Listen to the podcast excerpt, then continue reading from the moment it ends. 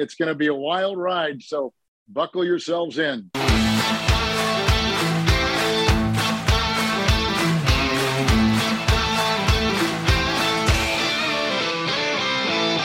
Hello and welcome to Stramash, the Scottish NFL podcast. It is episode 250.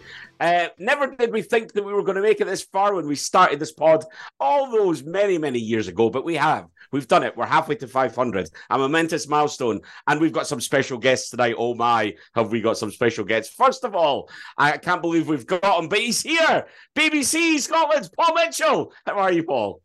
I'm very well indeed. And I'd just like to say that other podcasts might have made a fuss about 250, but we're down to earth. We're grounded. We knew we'd get here. So, yeah, nah, it was always going to happen. We're saving the party for 300, right? Saving the party for 300. And I can't believe uh, three weeks on the trot. Hello, Charles Patterson. How are you? Good evening. I, I don't see why this is so surprising that I keep turning up. because you haven't for ages. Well, no, I've, I have a busy life, but you know, I, I do drop in, you know, when when the moment matters, and this is a this is a milestone moment, a quarter of a way to a thousand, and you still don't know how to press record on the uh, record button in order to actually record the podcast. But uh, it's, it, is, it amazes me we've made it this far. I'll be perfectly honest. It genuinely does. Um, there is a lot of this is built on sand, as those that truly know us and have been with us since episode one are fully aware of. Uh, for anyone that's joined us, excellent Wi-Fi as well, of course. Absolutely. Oh God, I've still not fixed that. You know, maybe by episode five hundred that'll be. I might be on fiber optic by then, and that'll help. Um, where's the rest of the team? So, first of all, uh, Jamie Borthwick is just let us know that he's had an unexpectedly long day at work. He's exhausted, so he's out. Gordon McGuinness has got other stuff to do, so he's not available. And Ian's working. What? So, Th- I know. pathetic. Other how, stuff to do. How have we made it? to 250. Other stuff to do and too tired at work. I don't think Tommy DeVito would be saying he would be too tired at work after his fantastic weekend?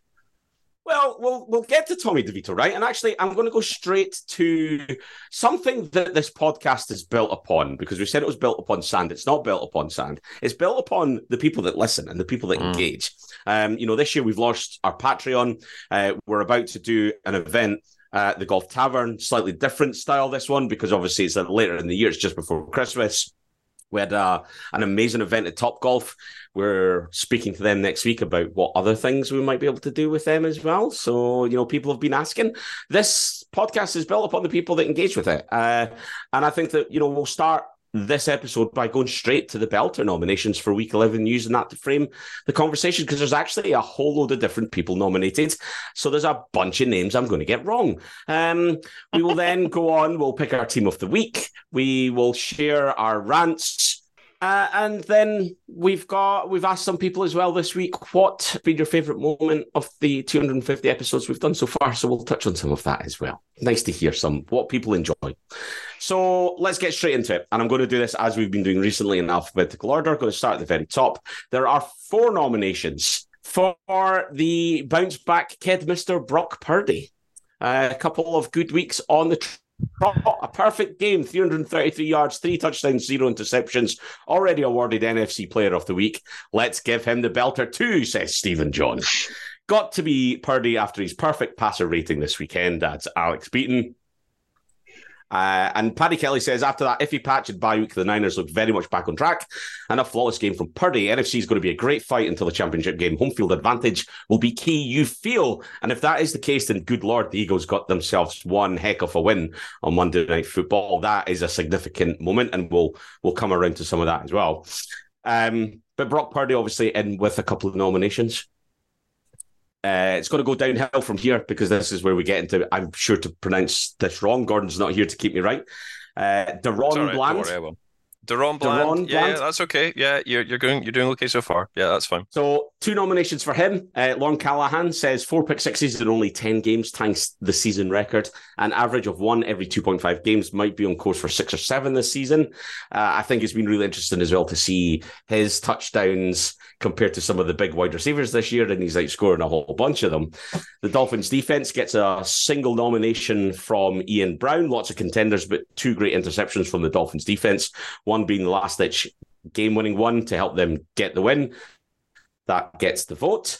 Uh, Mark McEwen gives it to two specific people uh, on the Dolphins Jalen Phelps and Jalen Ramsey. And spectacular interceptions, particularly in the last seconds to secure the game. The Dolphins defense finally come together and winning the game for a slightly misfiring offense. There's one for Gordon McGuinness. I think we should probably skip over it because he's not here. Oh, go Um, on, He's tell been us. given it. a belter nomination. He has. So Uh, no, that's Vance. a- that that that is a total. That's banned. You're not allowed to nominate either yourself or other people on the podcast. But go on. I want to hear this. He gives it to Gordon because Gordon gets his belter for him jinxing in the chat and helped the Lions overcome a 12 point deficit with four minutes to go. Thanks, Gordon. So we can all appreciate that. Jordan Love gets a nomination from Kenny Law, stepping up and proving some doubters wrong with another top quality display. If the Packers can address the O line properly in the draft, then this offense will be a cracker next year with a young wide receiver core that can only get better. Khalil Shakir gets one from Jason Hoffman. Watching the 81 touchdown catch and run unfold was a thing of beauty. He's been slowly playing his way into the offensive game plan, and this Sunday was his best game yet. Big things are come. Big things are going to come from this player.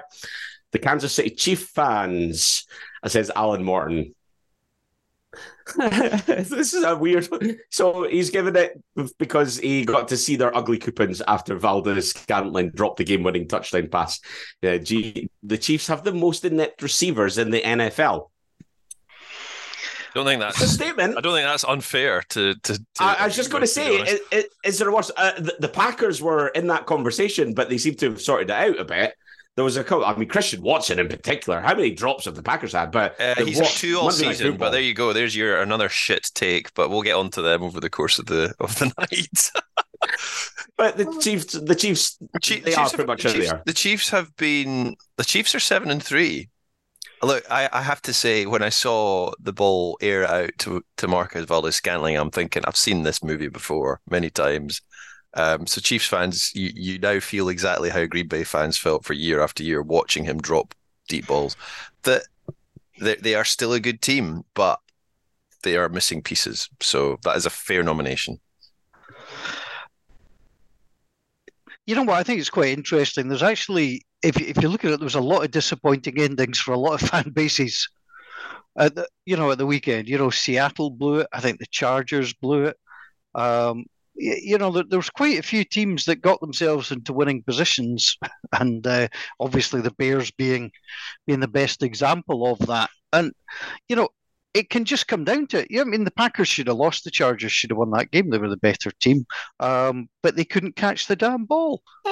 You know, Yeah, just I don't know. I. I, I would um I would push back on that. I don't think the Chargers have shown anything in recent weeks to suggest that they deserve to win that game. I think if you look at Brock Purdy, let's go back to the top of the nominations. It doesn't count because he's playing Tampa. Let's be honest; they're not a real That's a- football team. They That's are a n- decent defense. no, it's not. It really isn't. It used to be a decent defense. You're judging it on two years ago. They are they they didn't they never touched him all game. Brock Purdy, as we all know, is a high beneficiary of that system, and that system is after after a three week slump is functioning very very well. He played all right, but it's not that long ago that we were sitting here and people we were all agreeing that Brock Purdy's not a very good quarterback, and suddenly Oh, yeah, I sudden- he's a suddenly three- he's, he's a three-star baller of the quarterback. week. Nah, I'm not giving it to Brock Purdy. Just as the, there's quite a few people who don't qualify for it because of the opposition that they were playing against. Who was their second nomination again? Who was the I, second? I've not, I've not finished. The, the All right. Oh, you're still going. I thought you I'm said there were four. going. I thought you said there were four No, nominees. no, no. this There was four nominations for Brock Purdy. Oh, for Brock oh, no, there's Purdy, way more. Right. Oh There's God, right. Keep more. going then. Let's keep going. yeah, yeah. So we've got one um, for Mike Tomlin. Just because it was overdue doesn't make it the wrong decision. Matt Canada is gone. It's now time to evaluate cricket I before like deciding how to turn this uh, how to turn this off season. Is that from Johnny Bailey? That's not. It's from Stephen Bryson. Johnny All Bailey right. gave his to Matt Canada, the immaculate termination. A year too late, but glad he's finally gone. Don't usually celebrate someone losing their job, but this is an exception. Time for King Kenny to shine. Nick Sirianni gets one for losing both these coordinators in the offseason and now uh, and sorry for losing both these coordinators in the off seasons and now delivering a nine in one start, also managing to annoy every other fan base in the process with his sideline antics. Keep it up, Nick. Rasul Douglas gets one from Phil Spears. Well, I've had to eat my hat. Was not overly impressed by his addition to the broken Bills defense. However, what a lad. Two picks and a fumble recovery. We've not had that since Schultz in the 90, 98 season. So fair play to a guy who's been in the building less than a fortnight. Get him signed up along with Floyd for another season right now. Thomas Morstead, absolutely shooing for QB in the team of the week. Went one for one for 18 yards. Best Jets QB performance by far. Uh, Steve Clark gets one from Peter Coyne. He was at Hampden and saw very little of the games, so he's uh, just giving it to Steve Clark. You know what? It was that mundane a week that he might be in the mix here. There's still some names to come. Tank Dell gets a couple. Lee says Tommy DeVito was better than anything we've saw, seen from Daniel Jones in the last X amount of years. Brock Purdy had a perfect passer rating. I could eat. Uh... See, Brock Purdy just takes your breath away. For a very average quarterback, and he is an average he's, quarterback. He's deleting the email which has been sent in with this nomination. I think, or he's trying to work out how to read the ah, name. Yes, I, I, I read these in advance, but it's it's fine. Right, Tommy DeVito was better than anything we saw from Daniel Jones in the last X amount of years, possibly ever. Brock Purdy had a perfect passer rating. I could even be a homer for the second week running. Courtland Sutton has made another terrific catch to ensure the Broncos win for the fourth game in a row, but I'm going for the three foot two 95 pound Texans wide receiver who had a great game, who helped them win again despite his physical limitations. Tank Dell gets the nominations. Uh, Lewis Forbes also nominates him and says that catch for the touchdown was just outrageous. No more needs to be said. Steve Briggs gives his nomination to Taylor Swift. She's done more than any defensive back, linebacker, or defensive coach to stop Travis Kelce and in turn the Chiefs' offense. As the old age states, women weaken legs, and Kelce looks shot. He's gone from being the tight end in the Stramash team of the week every week to just another guy. He can hardly run, is dropping passes, fumbling at crucial times, and wasn't even the best tight end on the Chiefs when they played the Eagles. Yeah, and he's not playing well on the field either. No, indeed. Three nominations for Tommy DeVito. Three nominations mm. for Tommy DeVito. And you know what? I think this is the week. I think this is the week. It's never going to happen, and this is a shame that Jamie's decided he's too oh, tired to come whoa, on. Whoa, whoa, whoa, whoa, whoa, whoa! Hang on a minute, because Go. you've just said that people are being discredited because of who they were up against. So mm-hmm. Tommy DeVito was against the yeah. worst defense in the NFL. Yeah, but Tommy DeVito is the worst quarterback possibly, well, before last week that we'd ever seen. But so Tommy DeVito, Tommy DeVito, we said on this podcast, did not deserve to be starting in the NFL, and then he throws three cut touchdowns. Now that is a damning indictment of the Washington defense. However, he was also sacked nine times. He was.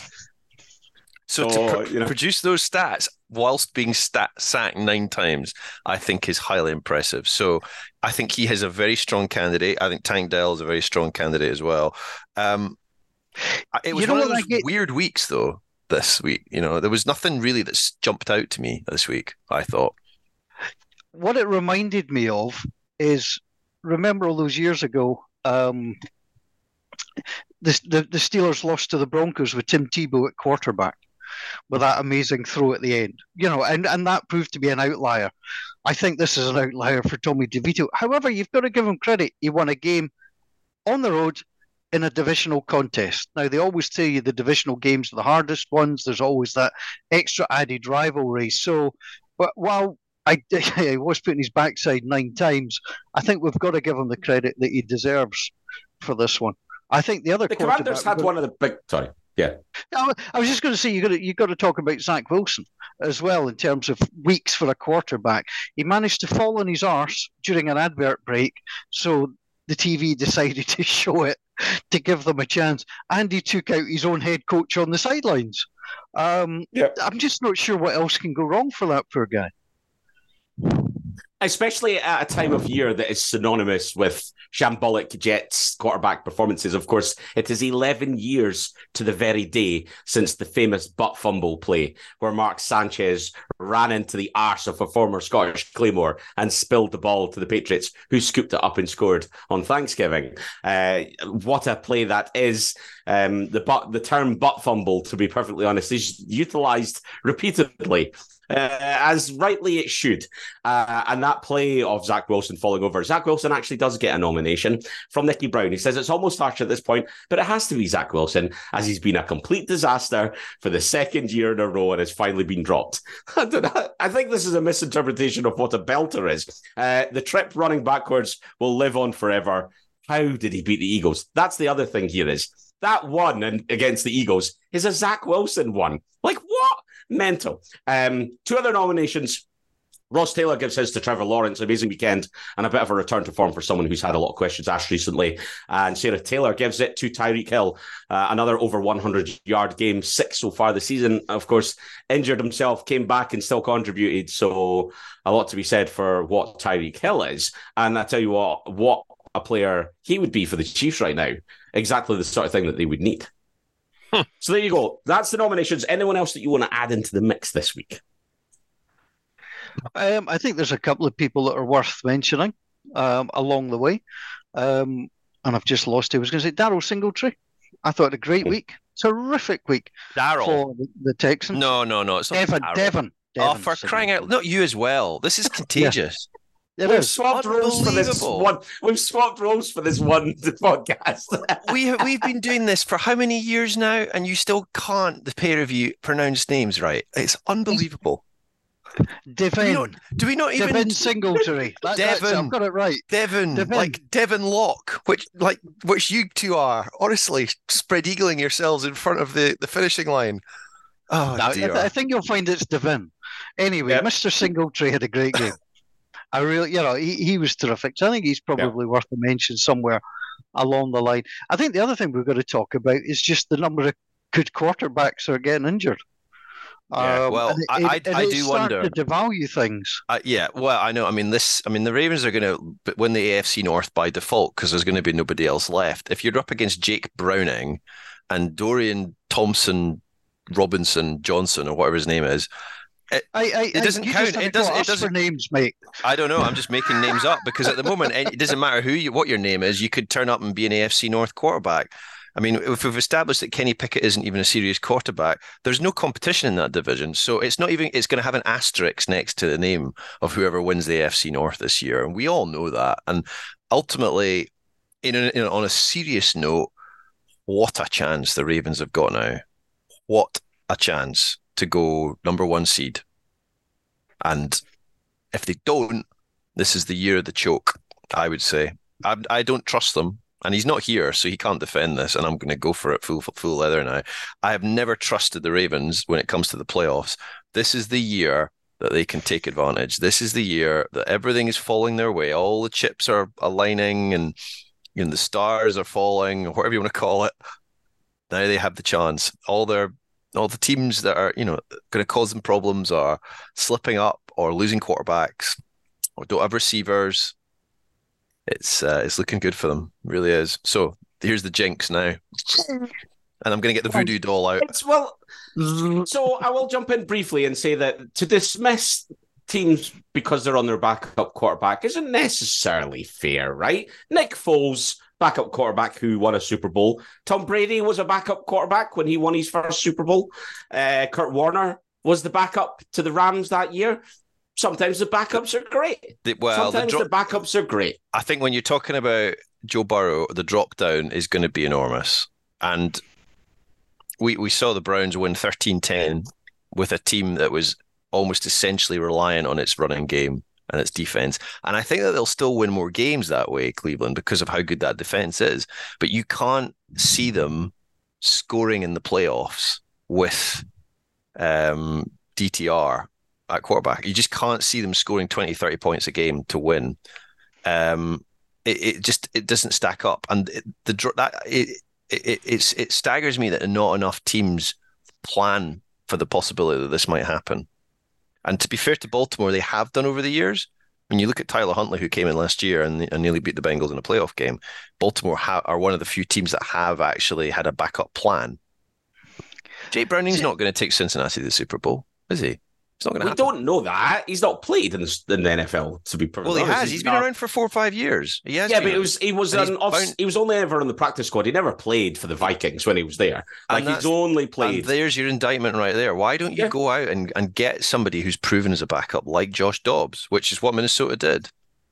Do you know? Uh, we talked about this before and why the Jets, you know, didn't go and get a better backup for Aaron Rodgers. If you're going to sign a guy who's a Super Bowl caliber quarterback, at least get a, somebody that can back him up who's half decent.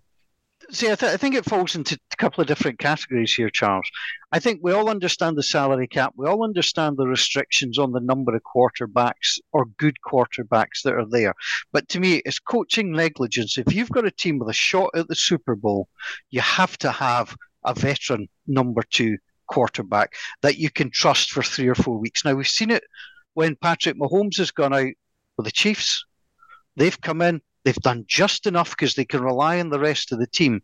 But if you've got a team, and some people did think the Jets were certain playoffs, possible championship game under Rodgers, the drop off was way too steep.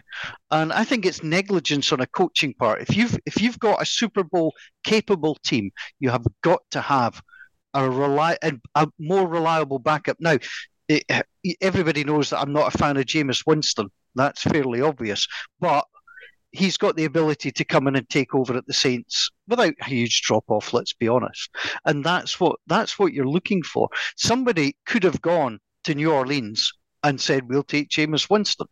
Because I think he's a better player than Dobbs, for example.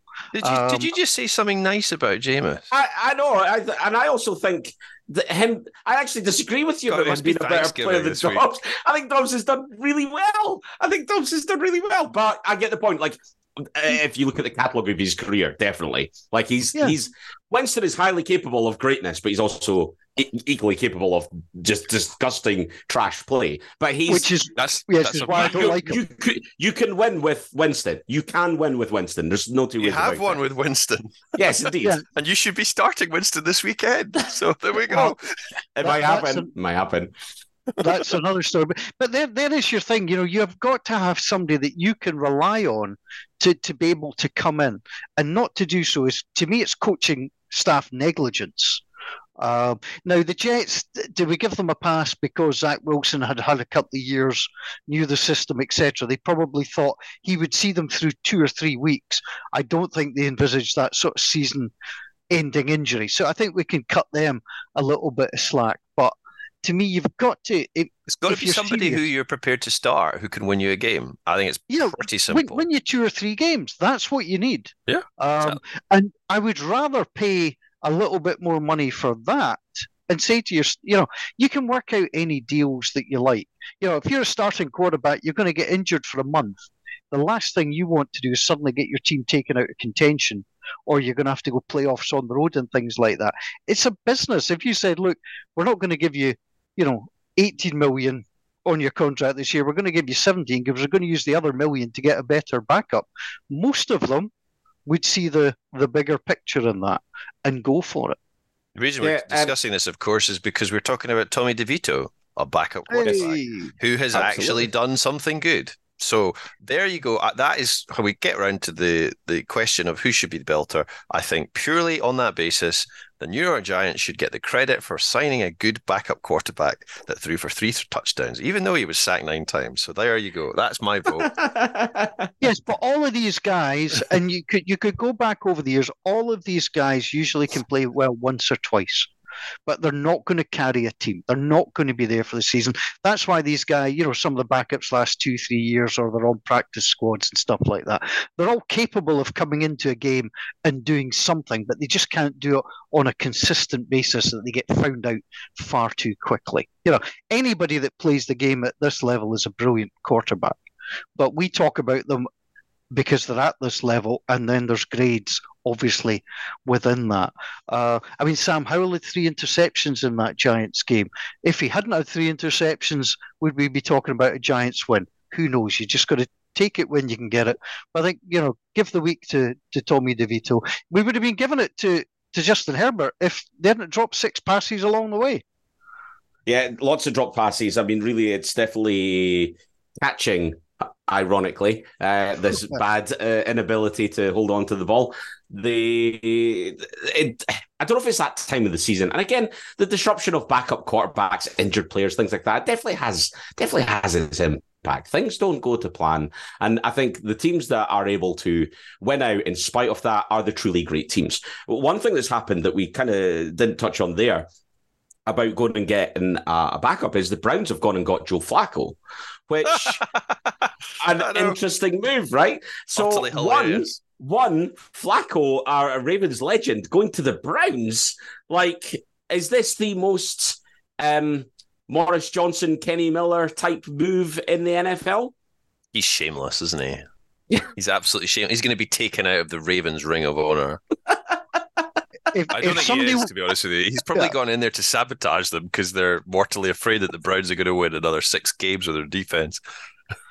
talking about ring, rings of honor and things like that. So interesting that Jerry Jones finally decided to, to induct Jimmy Johnson into the Dallas Ring of Honor. It only took him 30 years, and he had the best quote of the week.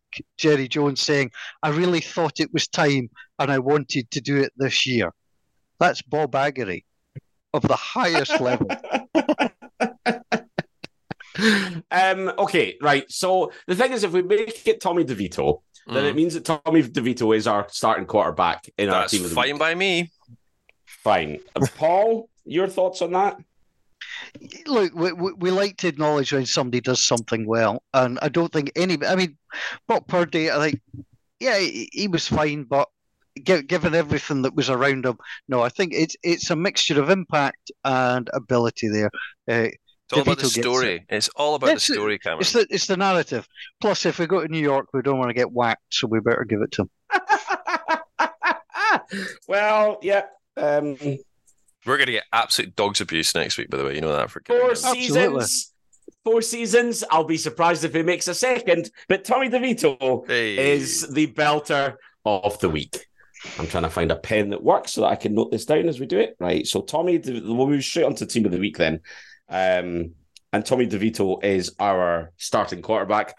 The bit that we brush over because it's always hard to tell, um, because we're not really that trained in this, is the line that that person will be behind. If we are looking through the situation there, Dak Prescott wasn't sacked at all. The Dallas line obviously important, but it was against Carolina, Carolina, so d- under your count. rules. Uh, Um, let's give it to the San Francisco line because, as much as I was critical of the fact that they were playing Tampa and they're not, Tampa are not really to be taken seriously, they do have a decent defensive front, and Brock Purdy played pretty well. So we'll give it to the uh, the offensive line. I mean, it, he was hardly touched all day, so Yes. that was why he was able to do what he did. So let's let's give it to them. He did have the four sacks, but there was a lot of uh, good play and ultimately still got the ground game going. So fine, we'll put San Francisco line in there. Uh, who's our running back of the week? There was some really good performances here. Obviously, we touched on uh, Devin Singletary. You could say, obviously, Jaylen Warren had a huge game, ultimately ended up on the losing side, but did an awful lot of work for the uh, the Steelers. Isaiah Pacheco on uh, Monday night, losing side, but played very, very well. A couple of really angry runs, like brushing guys off him, which I thought was really interesting. You got to give some credit to the Lions running backs. Uh, I thought David Montgomery played really well, uh, impressive. I think that you can see real flashes of Gibbs and why you know the Lions went and got him where they went and got him. Who's the person though that stood out as the uh, the best player this week? Not a lot of running back touchdowns would be the one thing I say. I'm not having the the, the Steelers. I'm I'm just not. You you know, nine carries, 129 yards sounds good, but your team stuck up 10 points. You know, so you, you're racking up yards. Says a lot But it- about the offensive coordinator and the fact that you're only giving him nine runs. Yeah, I mean that that that's you know, I mean if you if you look at it, uh, you know, for example, just to pick one at, at random, Mostert Miami, 22 carries. You know, it, it's all about your play calling, and I just thought that was that that it was just wrong. You know, Etienne's got 14. Singletary, 22 carries. Yes, it was less effective per carry, but it was obviously working for them. Um, although the Texans got shut out in the second half, which was not which was not ideal. Um, I suppose you're going to tell us it's Christian McCaffrey anyway. No, no, no, no, definitely not, definitely not. Um, they can't run the ball properly, San Francisco at the moment.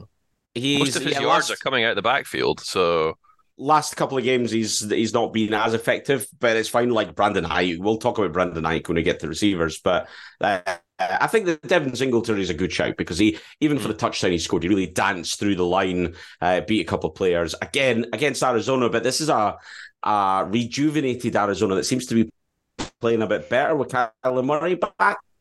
So I think that Singletary is probably the right shout there. So.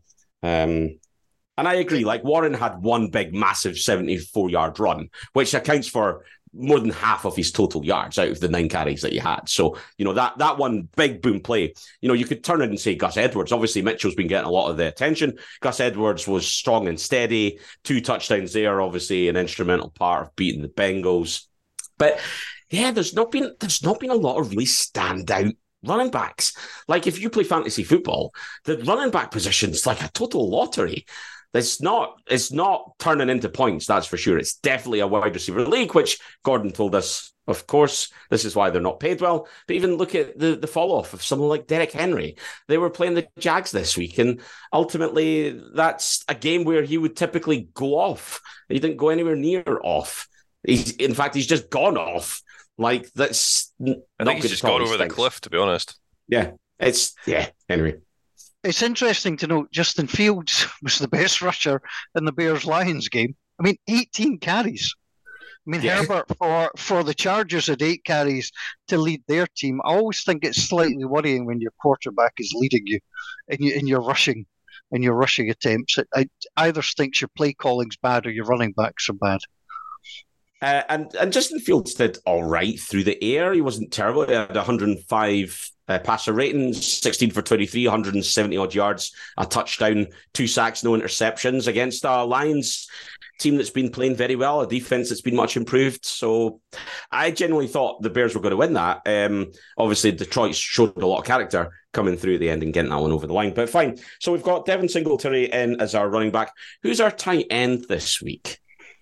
Uh, again, there's not a massive amount. I, I, watched the Raiders game uh, against Miami. Um, I don't know. I've fallen out of love with Red Zone. I just there's something about it that I'm not. I'm actually oh. preferring to watch a game, um, and I chose that game partly because I wanted to see more of Miami, and Kevin Harlan was on the call. Michael Mayer, the. Raiders tight end. If they can find a way to get him more involved, yeah. You know, he looked good. I mean, it was only something like 46 yards, four four catches, something like that. But he looks like he's got a possibility. Uh, there might be a bit of development there. It's possibly a bit early to be putting him in in team of the week, but you know, he'd certainly be a shout.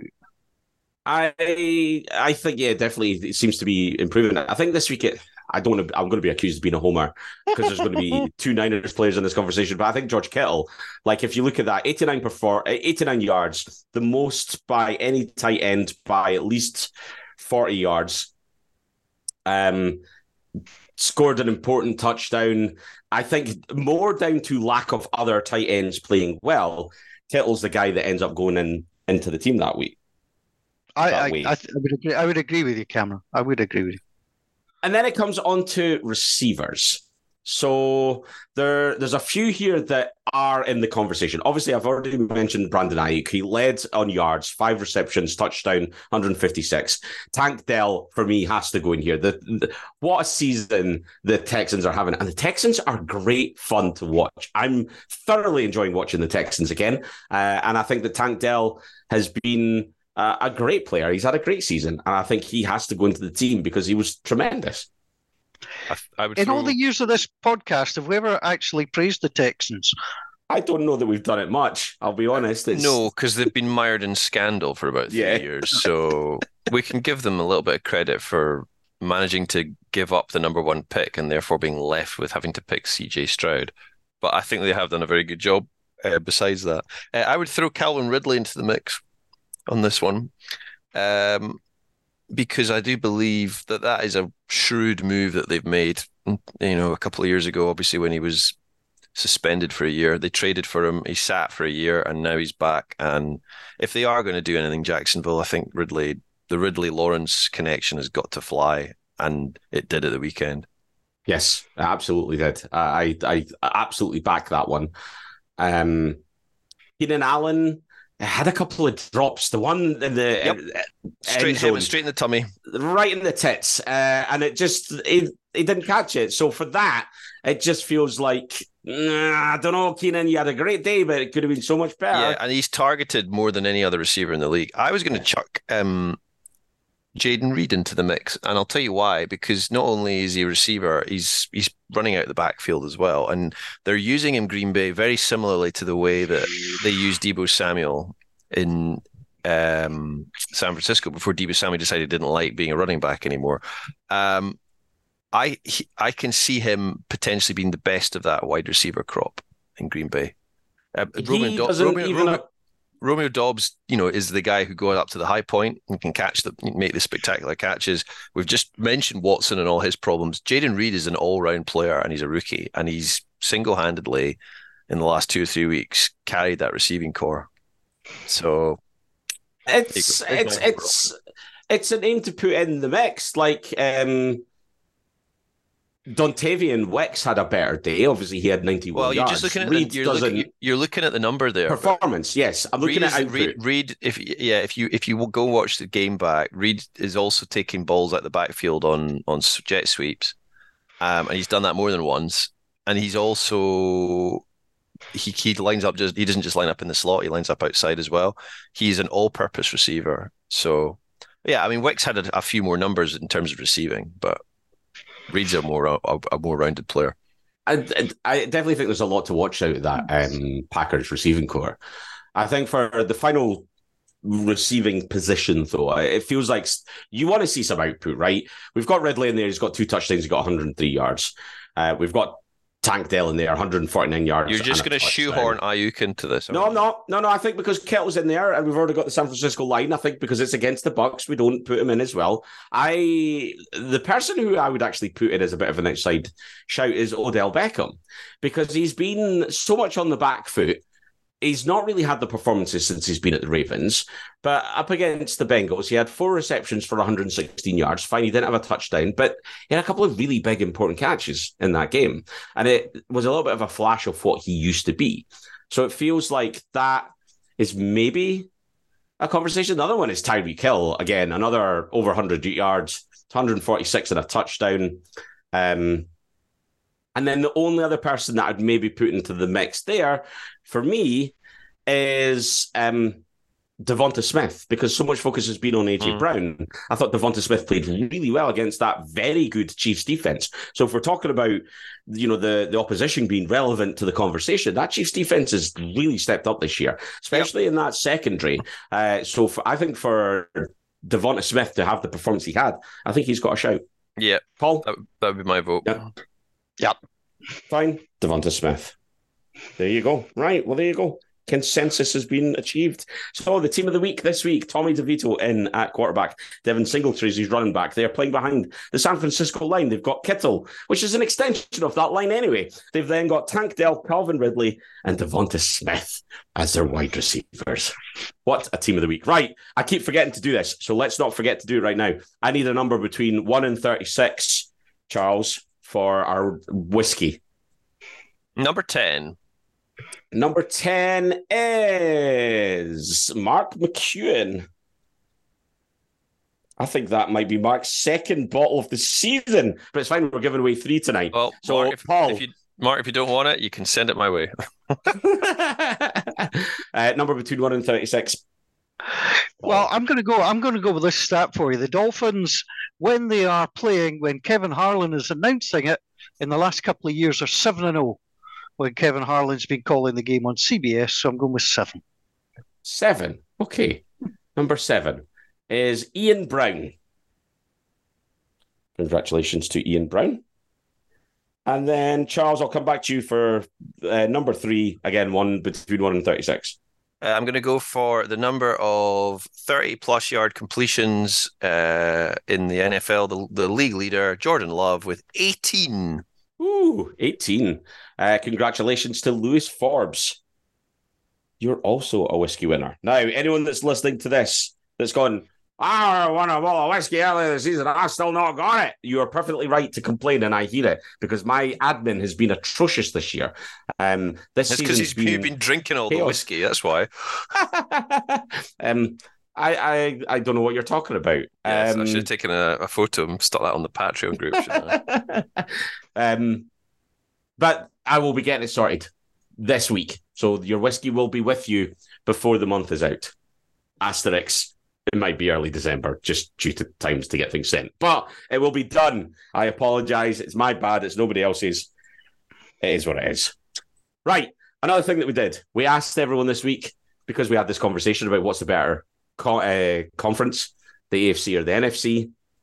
Again, Gordon isn't here, so we'll land this while he's away. So to prevent smugness personified, but thir- 33% said the NFC, 66% said the AFC. That's quite an exact uh, percentage. So are you that's like one third and two thirds. so are we talking like literally three people voted?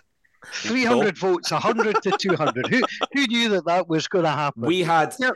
as per the previous one, we had 1 to 36. We had 36 people vote, 12 people said NFC, and 24 said AFC. How many of those 24 support a team in the AFC? Oh, I don't know that because I don't know what teams they support. God damn it. I think do you know I think this is an interesting sort of stop off point because um, I have read something similar to this and I'm going to throw this argument out there as well.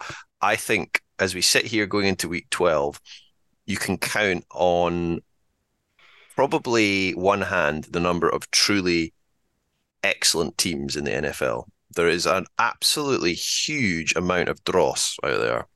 And I'm talking about teams that we think are good that aren't actually that good. And if you look at the best three teams in the league at the moment are San Francisco, Philadelphia, and Baltimore. I think that's probably a fair assessment. Those are the three teams that have the least amount of kinks in them. That would be my guess. And then you've got a bunch of teams that are we think are good, but they're not actually as good as that we think they are. You know, 10 to 15 teams. And then within that, you've got another 10 teams that are all right to bordering pish. And then you've got, then you've got then you've got the bottom layer. So Yeah. I, I think there's only three really I think there's only three really good teams in the league. Okay, I think that's an interesting talking point. So I don't I, I, I the put a three. caveat on that as well. Okay. a caveat on that as well. In that Philadelphia, are the only team that I actually trust Yes. out of there. I, I don't trust San Francisco's defense at the back end. I think you can throw on them. I mean, if Baker Mayfield can throw on you, and I mean they only put up 14 points, Tampa, but they could have put up a hell of a lot more. Um, then I think they're going to struggle in the in the playoffs. I think San Francisco, in terms of, I think teams will throw on them. I don't think you can bully every team. If you're not the number one seed, I think you've got a problem there. I could see the same thing happening to them again in, in Philadelphia in the championship game. And I do not trust Baltimore in the playoffs. Come back to me when Baltimore win a playoff game. So Uh, Yeah, and I think that, I mean they've won them recently, but yes, not many. the the Ravens the and the Niners. The challenge there is if if they play their best game, they have a more than great chance of winning. And I think that there's not a lot of teams that you can say that about.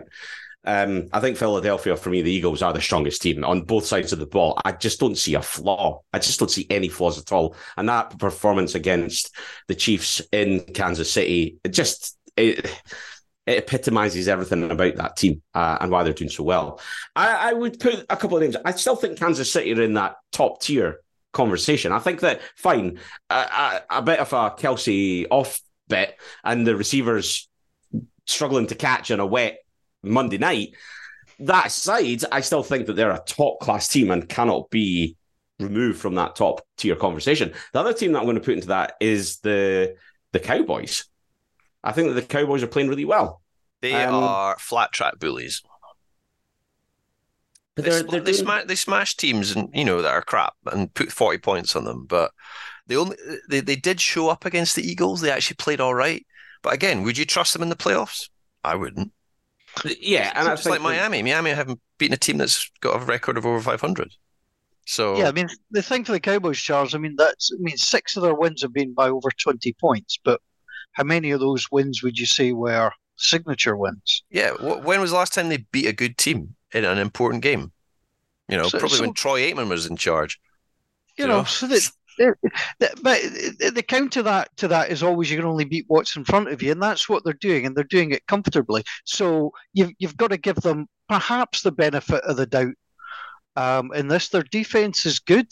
Um, you know, they, they are a better team than they have been. This this could be this could be their year. Uh, I mean, to, to go full Ron Burgundy on this, we talk about the AFC having so many better teams. Only one of them's getting to the Super Bowl at the end of the day, and it's you know so Eh, you know, they might be the stronger conference at the moment, but I think we can all remember back to the time where you dreaded, um, you, you, you treated the NFC Championship game as the Super Bowl for such are a we, long time. Are we also discounting the Lions here? Yeah, I, th- I think and, and I don't want to be unfair to the Lions, and they had a great comeback win. Um, I think they that was the first time in 85 games that they'd come back trailing double digits with five minutes left to play in the game. So you, uh, have got to give them credit for that. But it was yeah. against the Bears, and the Bears did the Lions win it or did the Bears hibernate? You know, the, there, there's different ways to look at it. The Lions are a wonderful story. They are going to win the NFC North. They're going to have a home playoff game they have shown that they have major flaws. Um, the defense has got issues. Jared Goff will carry you for the most part, but then he will throw in a game. And if he can play a really good postseason, then they've got a chance of, you know, being the number two seed and getting to the championship game. And there's no doubt about it. But I think if if you're San Francisco and you're firing all cylinders and you go into Detroit, you're thinking you're going to win that. You really are. Um, the only team, if you're the Niners or the Eagles that you fear, are the other one potentially. I don't think you take the the Lions seriously as a threat. I would say that would be my view. Although they beat they beat they beat Kansas City, they've they've they've proved since they then they've not beaten. Yeah, they've beat Kansas yeah. City week one. They've not beaten a great team since. Exactly. They've had a couple of and they don't have a, big they, blowouts. They, they, they, don't really play yeah. many great teams. And when they went to Baltimore, they got smashed. And this is the thing about Baltimore is that I don't trust them because Baltimore have beaten loads of teams handsomely, look, some good teams as well. And yet then you go and lose to the Colts and you lose to the Browns at home. It's that's why you don't you can't be trusted to win a game when it you know when it matters. By the way, Baltimore won one playoff game in a decade. So don't get get get, on your horse, Gordon. That um, Baltimore have got a good playoff record. They've won one game, a, a wild card game against Tennessee. And that's why I don't trust them. I mean, Lamar's won one game in five years in the playoffs, and fair enough, he's been injured, but they've got a lot to prove. They have a lot. I think the AFC is so open, and it's not. It's it's a muddy picture at the moment, and so much can happen in the next four to five weeks. Um, and you can see them all knocking each other out, and at the end of it, you get the team that manages to get to the Super Bowl is going to get flattened by Philadelphia. Yeah. Well, I mean, that, that's certainly a possibility. But when we talk about these teams, the Ravens, the Lions, etc., they have built well. They're on an upward course, you know, and who knows what next season might bring to plug those pieces that they're missing. So I think they're going in the right direction. Now, would it shock us if the Lions had a couple of great playoff wins? No, we don't think it will happen, but it wouldn't shock us. The same with the Ravens; they're they're not that far away, but I I don't think they're of the same class as your Eagles, your Chiefs, etc. At the moment, Chiefs have got problems, and we talked about their uh, receiving corps. Mahomes is playing really, really well. I think that defense is as good as it's ever been, and the the two lines are very excellent. But how long can you go with relying on Travis Kelce? And Travis Kelce, to my mind, is now he's tipped over the hill this season. I mean, he had a great season last year, but there is evidence to suggest he's not physically fully fit. I mean, he's got a great life. He's got a podcast. He's got a, a girlfriend who is apparently quite famous. Well, he doesn't need this anymore. He's won two Super Bowls. You wonder well, whether this might be the end for him. Is it a bit delicate to ask that? You know, I mean, is it karma? Um, is he being distracted you know, by Taylor Swift? In his wildest dreams, you know, he, he can't he can't suddenly turn into an anti-hero and say, "Don't blame me." So that's five Taylor Swift songs in one answer. How about that? Uh, it's not bad. Are, are you so, trying to prove that you know popular music here? all he's doing is proving that he's figured out what Chat GPT is. Like, let's be no, I just I, I, I can read a list and, and construct sentences. Um, is, is what which I've is better than what I can do. uh, you, you know, it's you know, mm. but we're about to go back to December, so who knows where that will, will, will come for it. He might be ready for it. Um, you know, there's a few great wars ahead. I could go on all night, but I'm not going yes. to. There's a bit of a blank um, space at the end of this. Uh, yes, there is, there is. And we'll move on. Segment. Let's move on. so I, we need to cover the rants. There's a few. There's not as many this week, but there's a few. So I need to cover one because Gordon obviously got a nomination for Belter of the Week. Um, he also gets a rant uh, in his general direction. It comes from Steve Briggs, who basically just says, to Gordon Jinxie Bastard McGuinness, the Bears need no bloody help in buggering things up, let alone the even the Bears couldn't lose this comments in the Patreon chat when clearly they can and did lose the game, including one where they dominated. Yeah. Um, That's the kind of game that gets people sacked, by the way. It is. Yes, yeah. Uh, you talking about Gordon McGuinness? I'm quite happy to get rid of him if we if we end the year review. no, we'll, we'll keep Gordon. But these are the games. I mean, to come back to to the Chargers, that that's the kind of game that's going to get Brandon Staley sacked as well. Oh, I think if you he's, can't win, he's gone. I know, but if he wins these things, it makes it more difficult to get rid of him. But these are the sackable games when you have got the game in your control and you cannot execute to finish it off. Okay, it was six drops, but I mean, I, I don't know about you guys, but you, I look at a lot of the stuff, and basically, there's a lot of people now saying the Chargers are, are a badly coached team. I think now, they've been badly coached for many years. I don't think this is a new phenomenon. Really. No, but I, I, agree with that, Charles, but there's only so many accusations of badly coached you can do before owners will start to take things and say, you have got to go. Um, and yeah, I think these are the games that get you sacked. Yeah, yeah it's true. It's funny enough. Um, Paddy Kelly, one of his rants for Brandon Staley. Beautiful to see him lose his shit with the reporter. The guy's finally being exposed for the years of bad, aggressive play calls. And despite one of the better rosters, he has done absolutely nothing with it other than shitting the bed against the Jags in the playoffs um, which is, I think, a very uh, pertinent point. Uh, to your Jimmy Johnson one, Lauren Callahan has a rant saying it's a rant, but it doesn't sound like one. Brilliant that Jimmy Johnson is finally going into the Ring of Honor. Even better that the press conference to announce it was at Panther Stadium. Some mighty big balls there, Jerry. Um, uh, Derek Hanlon gives it to Kevin Stefanski because he had a mare between not challenging either safety and his game plan for DRT, not stretching the field at all. He was lucky to get away with that. Not having your AFC nonsense. Will Chiefs Ravens win the Super Bowl? Probably. Does the NFC have a lot of draws? Absolutely. However, best bestie teams at the moment are Eagles, yet still not 100% firing. The 49ers, yes, they lost three, but rebounded well. And the Lions, who knows if they'll crash and burn, but they're 8 and 2 and loving it. So great there from. He, cl- uh, he clearly voted for the NFC in our vote out of uh, which conference is better. Uh, Lewis Forbes comes in against the Ravens. The Ravens' offense is a big barrel of horseshit. One fourth quarter touchdown all season is absolutely honking. They've got a league high 26 drops this season, exemplified perfectly by Valdes-Scantling dropping a very catchable throw under no pressure, which could well have won us the game. Is he talking about the oh. Ravens or the Chiefs? The Chiefs. Did I say? Yeah, he's talking about the Chiefs. You said the Ravens, the so that Sorry. was why I'm confused. The Chiefs well offense. The Chiefs offense. Oh, and Kadarius Toney returning a punt with only ten players on the field is schoolboy shit. And Dave Toub needs his balls felt for not having uh, the basics done right. do you know which? Uh, do you know which team scored the most points in the fourth quarter this year? Who? Green Bay Packers. Is it because you're always behind and having to chase Correct. the game? Yeah, exactly. Here's another one for you. I'm, I'm just I'm I'm in a bit of a homer mood tonight. Um, the uh, there's a brilliant stat doing the rounds because obviously Jalen Hurts is you know doing very well and leading the um, the conversation. Some would say for MVP, and the, the Eagles are the best team in the league.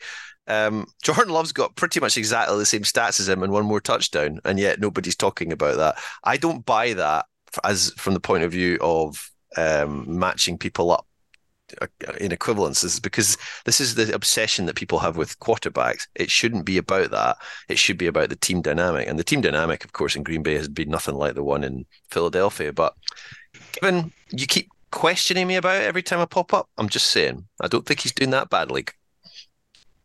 Well, two two things: strength of schedule as well.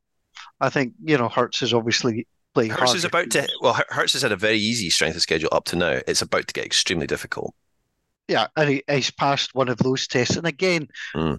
you, you're comparing the right positions, but unless you're comparing circumstances, you cannot compare quarterbacks just by their numbers. No. I mean the, the, the passing leader is Sam Howell, but look how bad he was that weekend. So it, it, it comes down to it, Charles.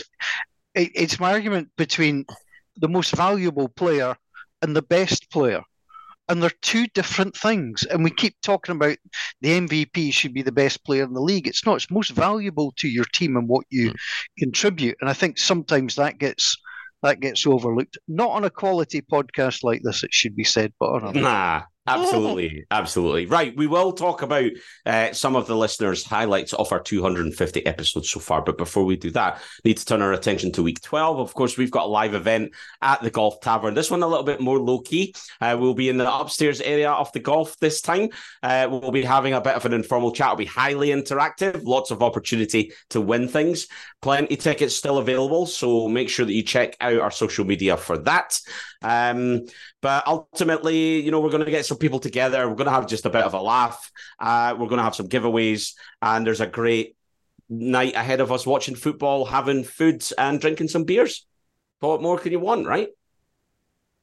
Absolutely, it's going to be great. And actually, I, I need to cycle back to the Belter Award Okay. because the actual Belter of the week is me. Okay. And let, let me explain why. When I was in New Orleans in the summer, I bought a Saints jersey for twenty dollars. Marquez Callaway, because he'd gone to Denver. The jersey was on sale, twenty dollars. The Saints signed him back two days ago. Jersey current again, hundred and twenty dollars. Well saved that. That's a bel- that is a belter, I'll tell you. Absolute belter. just to break it to everyone who's turning up, Paul will be uh, auctioning that off as a raffle prize on Sunday. What what I am now regretting is they had the home jersey, the away jersey, and the colour rush. I'd only bought the home one. I should have bought all three of them. No, Um, but I didn't because I'm not a big fan of the color rush jersey. But I should have done that. Um, but yeah, so it's it's my it's my belter actually. So Um, Thursday night football, though, we've got three games this week. We've got Lions, Packers, we've got Cowboys, Commanders, and then technically Friday morning we've got Seahawks, 49ers. Probably the pick of the three is the last. Lions, Packers, interesting though, because the Packers are starting to get a bit better. Jordan Love's starting to find his groove. Uh, seen the what- injury report this week? Yeah, I know it's pretty grim reading, but what's your expectations of this one, Charles? Uh, my expectations is they are closer than in the previous game. Um, look, we've talked about how good Detroit have been. Uh, I think Detroit have shown signs of flakiness at various points. What do I expect from this game from Green Bay's perspective? I expect them to bend and not break too much on defense, which is what they do, which is why they're just so infuriating to watch. I expect Jordan Love to throw the ball deep if he has anyone to throw it to, which we don't know as as we sit here recording. Um, and I, I expect probably Detroit to win by ten points, but I uh, I wait to be surprised. Is what I, I think it's fair to say. We'll just cover some bits and pieces here. So the last time the Lions won on Thanksgiving was 2016, where they beat the Minnesota Vikings. The last time they played the Packers on Thanksgiving was 2013, and they beat the Packers 40 10. Mm. So, but other than that, their recent record is quite disgusting. Since 2004, they've only won four times on Thanksgiving. All time, they have a record that's not necessarily anything to write home about either, considering they're at home. They're se- 37, 44, and 2 when playing on Thanksgiving. Um, they are much elevated. There's a lot going to be asked. There's a bit of expectation now in Detroit that's something that the team's probably not used to. So I think, Paul, that's the interesting dynamic here, right? what I want to see because I usually you think eh, we've watched football for 20 plus years. You think, oh, it's the Lions that are on because they rarely give you that, you know, that Thanksgiving Day. This this is potentially a good game. I want to see two things, and I want to see it from the head coaches. I want to see Dan Campbell not suddenly become afraid and I want him to go for it as he's been doing. And I want Matt LaFleur to come in and think, stuff it, nobody's expecting us to do well here. Let's get a really good game plan and try and exploit those little weaknesses that the Lions have and actually be relatively aggressive. And I'm not sure that is how Matt LaFleur will play it. I don't know if Charles thinks he might, but I would like to see them have a real swing I think Lions. I don't think they have any other option because they're they're, they're so thin on the ground. If as we're recording, there's no Aaron Jones. Luke Musgrave's now on IR because he lacerated his kidney, I think, on, on Sunday. Um, Reed is doubtful. Dontayvion Wicks is doubtful. So you've potentially got Christian Watson um, and AJ Dillon, and that's about it. Um, I mean, they've just signed James Robinson. You're talking you're dredging the depths for people to be available. If James I, Robinson I, once was a very good player. He once, once ago. upon a time, he was a very good player, but he could, he can't even get on a practice squad until two you know two running backs get injured. So they are they're down to the bare bones if the IR report is what it is. Um, whereas I think Detroit have got one player on IR, which is extraordinary, or on on uh, on the injury report, which is extraordinary. I, look, they, they I think they'll just they'll chuck it long because they've that's where you can you can hurt Detroit I think they'll also run it straight at Detroit as well. Dillon will go straight up the middle between the tackle boxes if he's going to run the ball, and they have to. They've got to create turnovers. They've got to create turnovers. I think with Jared Goff, you have a chance with that, but the running game for Detroit is so good that I think you could they could rack up 200 running rushing yards quite happily. Yeek. Uh, halftime show, if it is grim, Jack Harlow. Um, I assume you're familiar, Paul with Jack's Swart? Oh, huge fan. I mean, Jack and I go way back. Yeah, yeah. that'll be great. Looking forward to it. I hope he, if he does all these great songs, he'll have time for a few others as well. So that'll be good. and to the second game, and it is Cowboys Commanders. They need to bounce back. Dolly Parton, the halftime show here. Paul, where does Dolly sit in your? The, does she fit into your ear, or, or typically not so much? I don't have ears that size. That would be the first thing I would have to say. Uh, I actually prefer her as a songwriter rather than an artist. Okay. Um, this is a game again. It's a divisional game. You know, we, we, get a lot of these NFC East games. If it'd been the other way about, if Dallas were at least having to travel to Washington, there might be more of an edge to it. Um, I talked earlier in the pod Cameron about games that get you fired.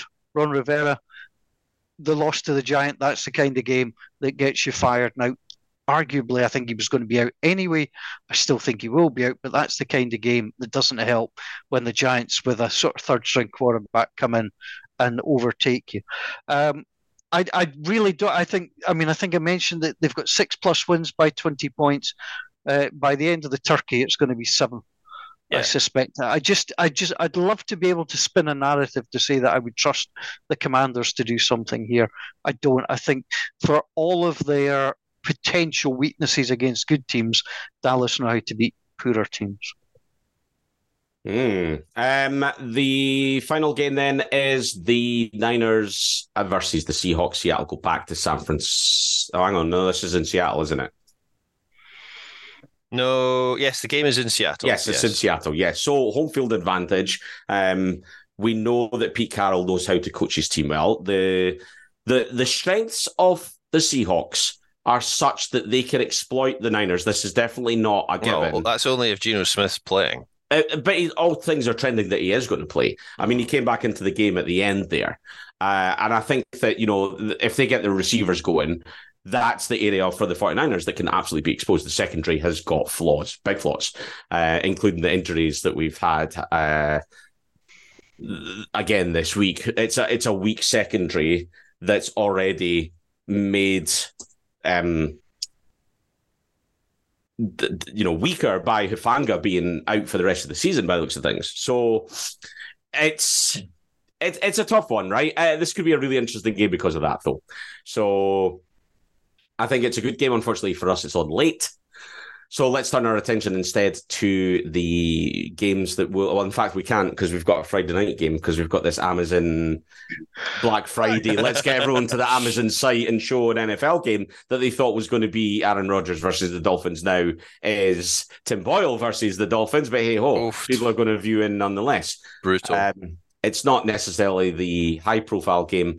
Amazon apparently paid 100 million for the privilege. This is about driving people online on the busiest shopping day of the year. Yeah, but the mistake they made, if they'd waited until Black Friday, they probably could have got it for about 75 million. Uh, I'm, I'm, I'm just saying, no, it's, it's it's potentially a horrible game, although the Dolphins are fun to watch. For us, though, let's look at the games that we'll be watching at the Golf Tavern. We've got Colts Buccaneers, which is interesting because both teams still could make uh, a run that gets them into their divisions because of the poor divisions that they're in. Giants Patriots is fascinating because is, is this Bill Belichick's last game? Um, He's fallen No. foul of the Giants in two Super Bowls. Is the third significant loss of the Giants the end of his Patriots career? No, it will not be. It will not be. He's not going anywhere until the end of the season. He's he will be owed that much. Belichick, That, to that the could Char- be eye-wateringly bad. That game. The Belichick to the Chargers. You heard it here first. Yeah, I, that's where I put my money as well. I'd Gotta be. definitely see It's him in gotta LA. be. Bengals Steelers. Interested to see what Browning is. Obviously, what will the Steelers do now that Matt Canada's gone? There's obviously c- great celebration amongst the fans. Fascinating AFC North. That that, that Match up. could be a nine-six game. It could be a 9 6, or it could be a 33 30. Like it genuinely is one of those ones. Uh, Titans Panthers, interested as well. Both teams obviously struggling. Will Levis, we need to see what he, he's all do- about. You know, Cameron, you don't need to say a game's going to be interesting. Yeah, do you know it's clearly going to be shite. words. yeah, I mean, I don't I- think I we'll will- see much of I- that on the telly. There's n- listen. There's no Carolina Panthers fans in Scotland anyway. There isn't one out there. Don't. And if there is, then you could send me a letter and I'll apologise. They don't exist. No, that game is absolute dog shit. Let's not talk about that. okay, let's not. Texans Jags is Yes, interesting. That's That's like a good it. game. That's a good game. CJ Stroud, uh, can he take his Texans and beat the Jacksonville Jaguars, who are I love the that up. game.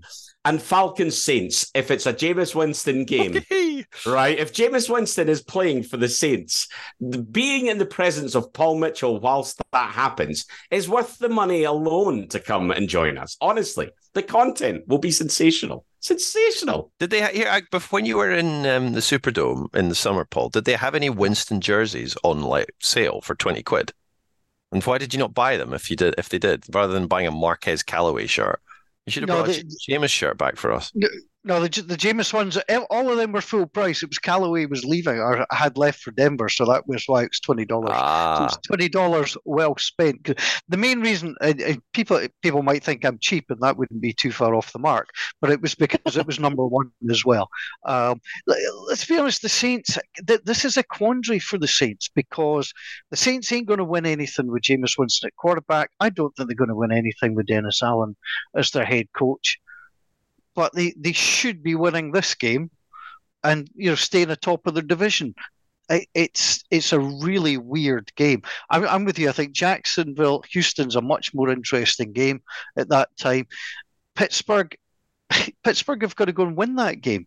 Now that the you know the Bengals don't have Joe Burrow, they've got to go and do that. Yep. We've got some interesting. At least we've got some interesting later games. Mm. Um, if if you excuse uh, LA and Arizona, Arizona, who are two and nine, are the first team this season to insist on a nationwide or a blackout in Arizona of the other game, the one that's being shown nationally because they're they're the later game. So they're blocking out the other game, so people are forced to either watch nothing or to watch them. Cleveland, Denver, Denver are coming back. Yeah, yeah, got a couple yeah. Decent wins, you know. Who knows where they're going to go with there? Kansas going to Vegas. And now Yeah. Vegas don't have a quarterback. I get that, but they're starting to show life. They've got a new coach. They've got a bit of an edge. You could see the energy on the sidelines. You know, watch the whole Miami game, and you know there, there's energy there. And Buffalo, Philadelphia, It's game of the week. Game of the week, is. right? they made a first Buffalo back. You know, Buffalo back. You know, no, no, no, no. You've got to come and do something in this one because if you're not going to do something in this, I'm not accepting that Buffalo are back. Yes. And what we'll do as well in the room for the people that are coming to the tavern, um, the golf tavern to join us, is we'll actually take a, a, a, poll. And if people would rather have the game up and put Red Zone off at that point and watch the game and just get clips of the other ones, we'll do that. You know, it's one of those things. We might see if we can split it over the two screens and show a little bit of everything because it will be a fascinating game. It genuinely will be really, really good. Uh, so do come along and join us. Do check out social media for ticket prices and all that jazz. Right, we need to wrap things up. We've been prattling on for ages. Before I go, though, I just want to share some of the comments that we got from people around what have they enjoyed about the 250 episodes so far. And at the end of this, guys, I'm going to ask for your own personal highlight of this podcast from 250 episodes. So uh, Brian Dando, he says the live events are brilliant, particularly like the ones via Zoom, which broke the boredom of lockdown, plus the whiskey prizes from Loch Lomond. Uh, thoroughly enjoyed the Pish pods, plus being a two-time pick king of Scotland, and generally it's been a great pod to listen to. So thank you, Brian. Uh, Paddy Kelly says his highlight has been every time I get someone's name wrong. Uh, there's far too many of those for him to recall them all. Lorne Callahan's highlight is the episode with Charles Dagnall going toe to toe with Charles Patterson. Uh, definitely a highlight is as the two Charleses went head to head. Uh, another theme that's coming up here, Cameron Christie says, anything with Kevin Harlan. Could listen to that man read out the phone book, the best voice in sports. Sorry, Paul, you've been relegated to number. I, I, he's talking American sports. That's fine. fine, fine. That's fine. Uh, Kieran Vance says too many of Cameron's mispronounced player names to count. Uh, Mark McEwen is like, I enjoy all the week one events. I'm really sorry to be missing out this week. Jason Hoffman, too many to choose, but I look forward to Cameron mangling names. It's pretty much why I listen. Well, I'm glad I'm keeping you engaged, Jason. Alan Morton is like all three of the Kevin Harlan podcasts, also the Pishcast, and the fact that you all enjoy taking the piss out each other. It's the one thing that, and I think if we look back at 250 episodes, one of the things I have to say is Paul, when we started this, it was we wanted to bring a level of broadcast professionalism to it. We had a lot of interviews, quite insightful conversations. We tried to get good guests in and stuff like that. And over time, we very quickly realized, and again, we're at 250 episodes, right? We weren't going to be able to maintain intelligent worthwhile conversations every week with Scottish people. So we got this shambles of a crew together instead. And all we've done is argue about stuff ever since, right? But genuinely, what we did is we uh, as we had guests in, there were certain people that were like, you know what, they they the contribution was really good. We should go back and get them, form a little bit of a team here. And I think between the six of us that are the core part of the team, it's it's been brilliant. It's been brilliant, and we can mix and match and plug and plug and play. We can alternate up to events uh, and have a good laugh, talk football, and have a bit of nonsense as we go as well. I, I agree with you. So I, I tip my cap to you. I, I wasn't convinced when you tried to sell me on the idea, but it's worked. So I tip my cap to you for that. Uh, we need to get Jim Ballard back. He is the seventh yep. of the the, the yep. seven. We need to we need to speak to Jim because he brings a an, a sense a sense to some of this. I think we, I, you know what, we've embraced different styles of podcasts, and I've loved that. We've done the serious interviews, we've done the less series. So if I've got three highlights, Mm. I think the Pishcast is a highlight because mm. we we all we're all of a similar level. We don't get offended by what each other says, and that's great. I've loved speaking to each and every broadcaster that we that we've had on. Um, they have just been tremendous, and a special nod uh, to Mike Carson for coming up to the event, for Kevin Harlan for being on more than once, brilliant guy. But I think I think my highlight would be the first time the six of us got together in the same room. Uh, we got some Dixie beer, which I managed to get in from New Orleans. Everybody sat down, bottle of beer. We recorded a podcast, and that was the first time the six of us been in the same room, and it was great fun. And uh, you know, and I think people might, you know, they might have heard that episode. They might not have thought it was different in any way, but it was just being able to actually sit and interact and, and meet people in the flesh all together I, I think has laid the the roots for the success of the podcast.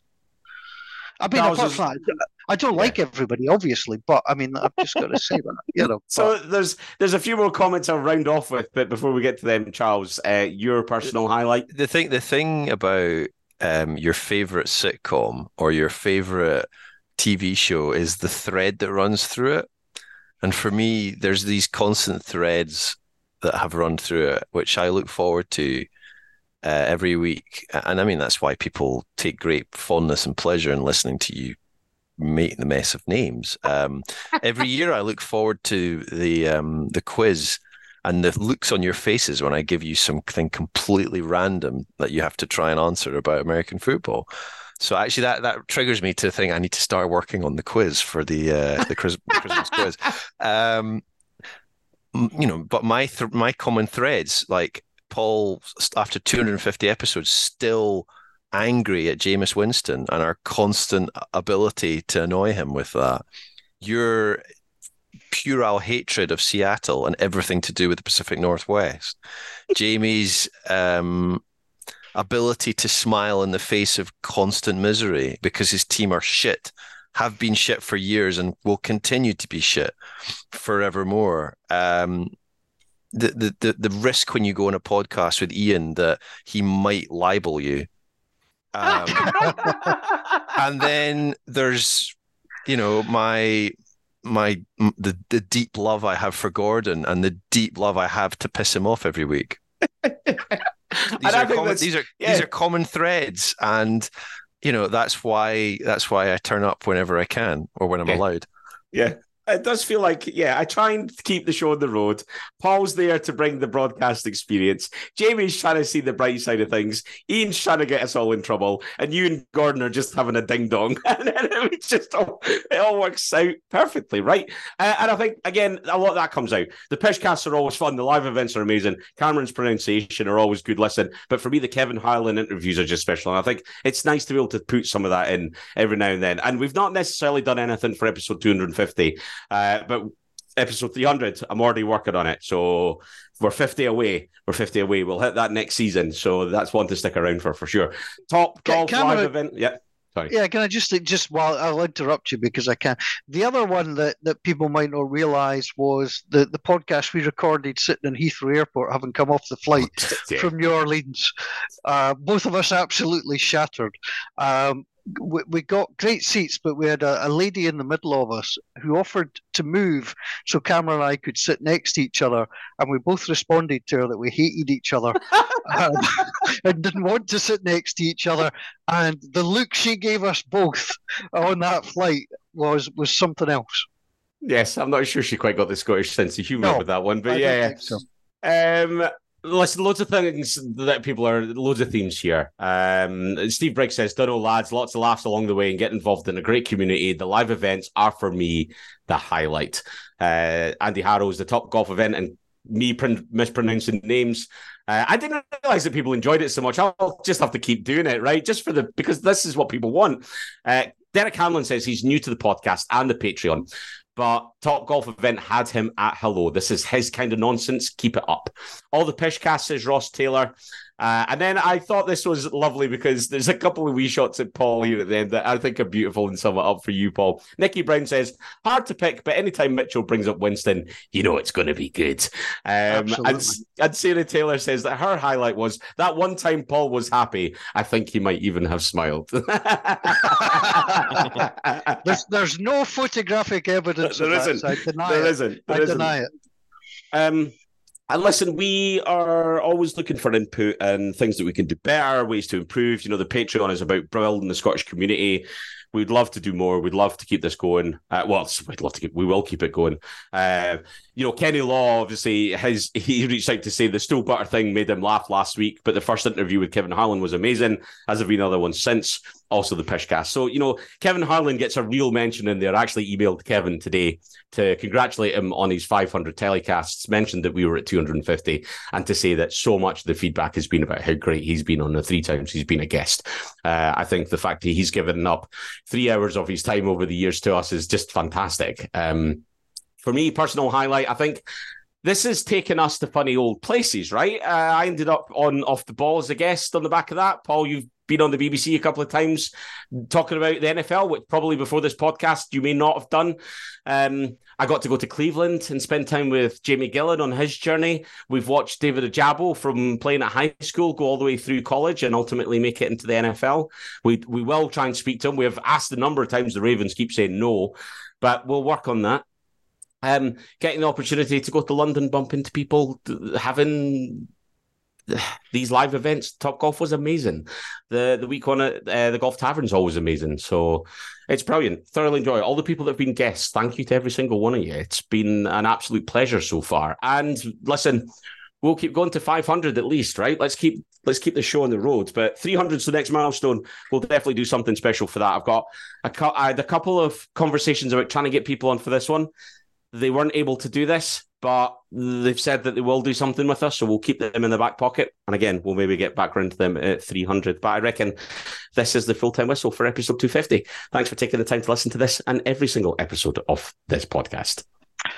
Enjoy your Thanksgiving Day football. Plenty of great games. And then, if you can, join us at the Golf Tavern in Edinburgh on Sunday. But episode 250 comes to a close with me thanking my co host Cameron Hobbs. My thanks to Charles Patterson and to you for listening. Hopefully, see you on Sunday. Enjoy your football. Thanks for listening. Bye for now.